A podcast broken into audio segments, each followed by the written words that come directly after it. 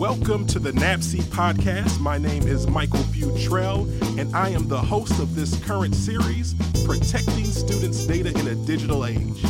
As a former educator, executive director of a youth not for profit, and state representative, focusing on doing my part to make sure that every student had the resources needed to be successful became part of my life's mission. And what I realized was that for this to come to fruition, technology would have to play a major role. I joined Millennium Enterprise Corporation as their director of strategic partnerships, and I saw firsthand how tech could enhance students' learning to echelons that I could not even have dreamed about as a child. But I also saw how it could create havoc and destruction that could only be told through the lens of a Hollywood director. It was with those competing things in mind that NAPSE and Millennium Enterprise wanted to engage a national conversation on what it is like for school districts as they are protecting students' data in a digital age. Today, joining us by phone is my special guest, Dr. Michael Connor, Superintendent of Middletown Public Schools. Dr. Connor, thank you so much for joining us today. Thank you, Mr. Futrell. Hope all is well. Glad to be on. Glad to have this important conversation with you. Uh, well, I'm, I'm glad that you are here. You know, it's you know I've I've gotten to know Dr. Connor, and what I've truly appreciated about uh, working with him is not just on the things that he's focusing on now, but his forward vision and thinking about where education should be going to. So when we had this podcast, I was so excited that we were able to get him to join us. Uh, with that, Dr. Conner, you know, why don't you tell us a little bit about yourself and a little bit about your school district? Yeah, thank you for the introduction, Michael. Yes, we're um, located in central Connecticut, right in the heart of uh, the state of Connecticut, right in the center of Middletown. Uh, where we have roughly about 4,600 students. We have a very progressive education strategy, uh, focusing on preparing our students for the future.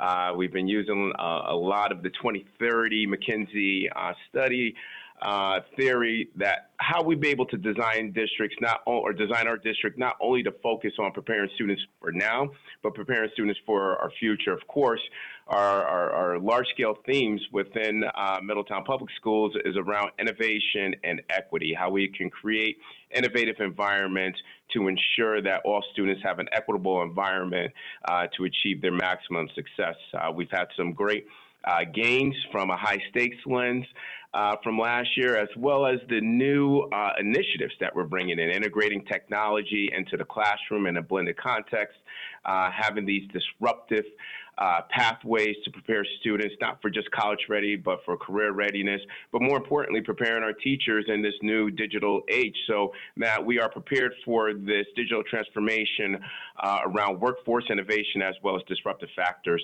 uh, to under, that's being underscored within our district. So, I'm very proud of what we're doing within uh, Middletown Public Schools, but more importantly, I'm, I'm proud of how our students are exercising their voice, agency, um, to be able to be a part of this change initiative. Well, and that is phenomenal. As I, you know, every time I have an opportunity to talk to you, I get so excited because uh, of of your forward thinking, right? The idea of it's not just about where we are, but it's about where we're going. And you know, as we have those conversations, especially in the education realm, one of the things that so many of us talk about is a lot of times our education system looks a lot like it looked when our own parents went to school. Um, but to have some have someone like yourself who's thinking that ahead, you know, it's just I, I just love to be around it. So you know, one of the things that we always do is we want to ask the question, you know, like what do you believe are some of the issues that are facing school districts in this digital age? Yeah, yeah, that's a great question, and uh, I, I think you you you outlined it uh, just a few minutes ago. Is that you know traditionally education uh, systems, uh, our business model or education model, however we want to contextualize it, uh, continue to have these traditional imperatives that perpetuates uh, whether it be opportunity gaps, achievement gaps, preparation gaps that we continue to see, and we're just only addressing specific symptoms and not the root cause. So when we look at it from a new value capture, value creation for our families and our students, one, uh, we have to be able to, I think is we're at a stage where uh, it's inevitable where we have to integrate artificial intelligence and technology into the classroom. In a strategic context. Moreover, you know, as we start growing our platform to integrate software and technology into the schools, we have to be able to protect our systems and protect our students, uh, whether it be from a confidentiality standpoint, whether it be from an authenticity standpoint. We have to ensure that our systems are prepared to make this radical shift or transformation uh, in this digital age. So, one, having a mindset, an executive leader that is open to integrate artificial intelligence or uh, technology into the classroom, and two, have it be a strategic imperative or this educational uh, primitive that we have to be able to move towards that era uh, and disrupt traditional uh, structures and systems that currently exist nationally. Well, you know, I, something I took out of what you just said was where you said, you know, we have to be prepared for this radical shift, right? Because that's one of the things that we realize, especially in this uh, technology age.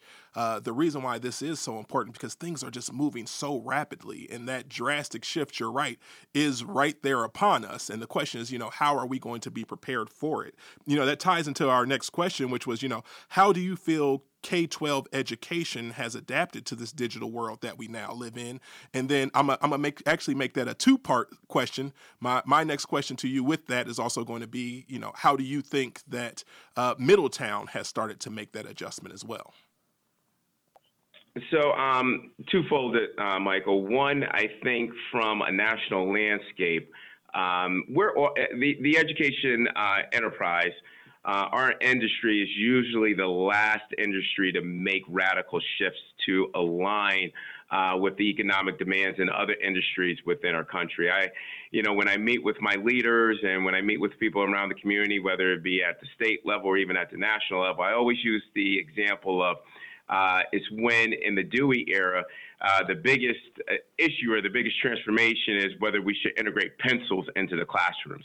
I think that we are at that stage where, you know, educational specialists, leaders are at that pain point, that dichotomy of how to be able to integrate uh, technology and this digital transformation into their own education uh, enterprises as well. So I, I think that is slowly making a shift. I think it hasn't made that radical or discontinuous shift where it's a part of the everyday thread within education. Uh, Middletown, we have made that shift. Uh, we are, I believe, we're one of the only districts in the state of Connecticut from a vertical alignment standpoint, is that we have some piece of artificial intelligence or technology within the K 12 spectrum. Uh, it's a part of our blended learning model, our personalization strategy of our strategic operating plan, uh, Middletown 2021. But again, we're very progressive. Uh, we're, we're, we're out in the forefront. We want to be the leaders in the nation with regards to education, um, I'm sorry, digital transformation and innovation.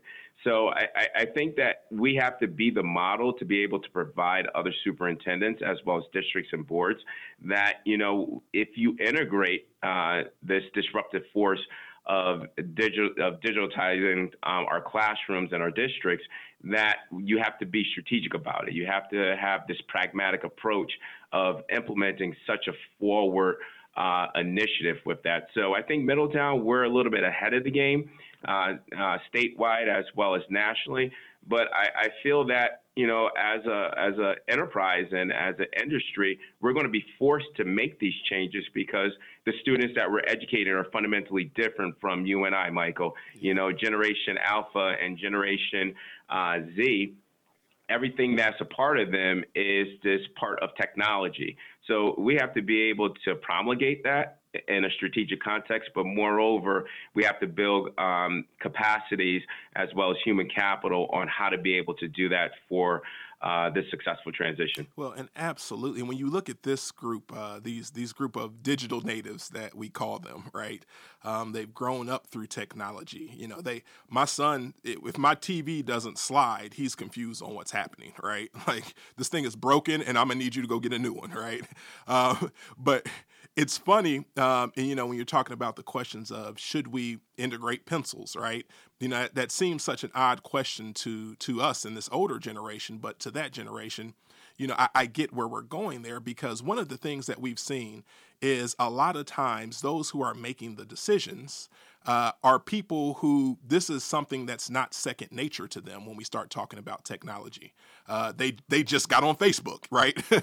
um, and so you start to see some of these things to where you know the question is how do we utilize technology to its full capacity? And one of the things that I've noticed is we have a tendency to use technology but use it in the same way that we use a regular book and regular pencil and paper. So we have it, but you know, it's just read off of this screen or type onto this screen, right?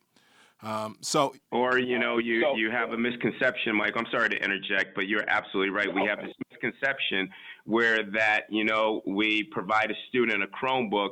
Uh, within a one-to-one initiative, that's a transfer. That's a huge radical transformation in education, which in reality it isn't. Absolutely. Um, but it's it's it's something that I think that as we continue down this path, naturally, uh, these next group of people that are coming in are going to uh, grow more and more comfortable with making those adjustments. But what we've been focusing on is how do we, as you said, this uh, uh this digital age that is coming upon us so quickly how do we catch up? Uh, and it's it's funny that as we talk about this it actually ends up being twofold right? So there is how do we utilize it in our classrooms to make an impact for our students? But then there's the other side of it which you know how do we protect them? How do we protect the data? Uh, what does our infrastructure look like right? And all of those things that are interconnected to this. And so i'm going to talk about some of this shift right there which is you know how do you uh, address those and what advice would you give to school districts that may not have necessarily budgeted for precautions in protecting students data in a digital age? But you know they see the urgency. They understand that you know it's not a matter of if it's more of a matter of when are they going to run into a situation um, that they're not prepared to handle through their infrastructure and some of these back end sort of things Absolutely. Um, we and and uh, Michael, we had an issue. Uh, roughly, I believe it, was uh, last summer. You know, where we had a malware attack, and it's so critical. You know, we and again, it's a two-folded approach. One, when you make these digital transformations, or when you make these punctuated changes to incorporate uh, artificial intelligence into the actual classroom or into the education strategy, you have to look at it Two, where is your do you have the necessary infrastructure and do you have the necessary safeguards to ensure that this is a seamless transition uh, for that? You know, one uh, advice that I, I just from a, kind of a lesson learned with our malware attack is that you should always have an audit uh, of your infrastructure so you have a better understanding of where the vulnerabilities are, you know, where integrity can be compromised, where you can have confidential uh, confidentiality breach just by a phishing attack. So it's always good to have that audit, to have a third party expert, an external uh, an external uh, partner partner with you if you don't have the necessary uh, internal capital to be able to do that. So, one, when you have a foundational understanding of your infrastructure, then you'll be able to build a, a plan, whether it be a three or five year plan to be able to either A, enhance the protections of your infrastructure, or B, vertically or horizontally scale the infrastructure to be able to support your education strategy. So I, I, I, always say that before you do this, which I didn't, it's kind of a lesson learned to other superintendents out there, have a deep foundational understanding of what your infrastructure looks like so that you can protect yourself, so you can be able to accelerate your education strategy.